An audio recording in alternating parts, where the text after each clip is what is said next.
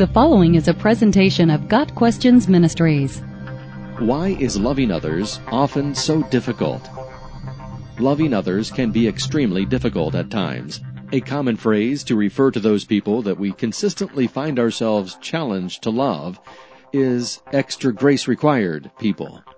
But even people we generally like can sometimes be difficult to love. The main reason we run into difficulties in loving others is sin, both ours and those we try to love. Humans are fallen creatures. Apart from God and His power, we are selfish, and loving ourselves comes much more naturally than loving others. But love is not selfish. It seeks the best for others. Battling both our own selfishness and sin tendencies and dealing with the selfishness and sin tendencies of others can make love a chore. Another reason it can be difficult for us to love others is that we sometimes misunderstand what true love is. We tend to think of love as primarily an emotional response. The problem is that we cannot always control our emotions.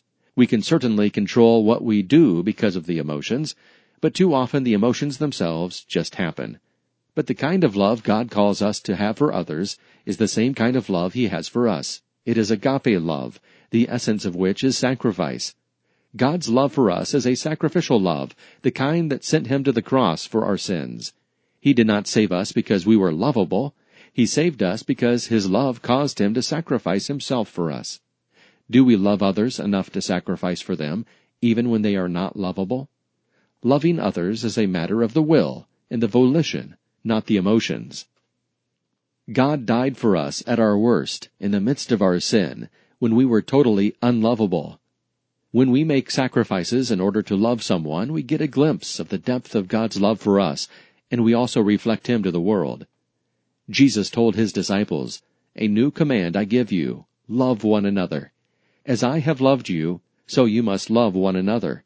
By this all men will know that you are my disciples, if you love one another. John 13 verses 34 and 35. Notice he did not say, feel loving toward one another.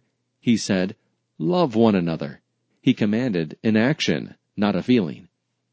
Part of the difficulty of loving others is that we often try to do it on our own, whipping up feelings of love where none exist. This can lead to hypocrisy and play acting the part of the loving person when our hearts are really cold towards them. We must understand that we cannot love apart from God. It is when we remain in Jesus and the Holy Spirit remains in us that we are able to bear the fruit of love. We are told that God is love, and that our love for one another is both enabled by God and a response to His love in us. It can be difficult for us to rely on God and give ourselves to Him, but He also allows this difficulty so that the glory can be seen all the more. When we love difficult people or choose to love, even when we do not feel like it, we demonstrate our reliance on God and allow His power to be displayed in and through us. Loving others is difficult because they are human and we are human. But in this difficulty, we come to better appreciate the quality of God's love for us.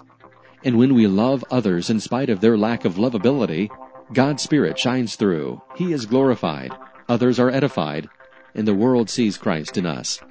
Got Questions Ministry seeks to glorify the Lord Jesus Christ by providing biblical answers to today's questions.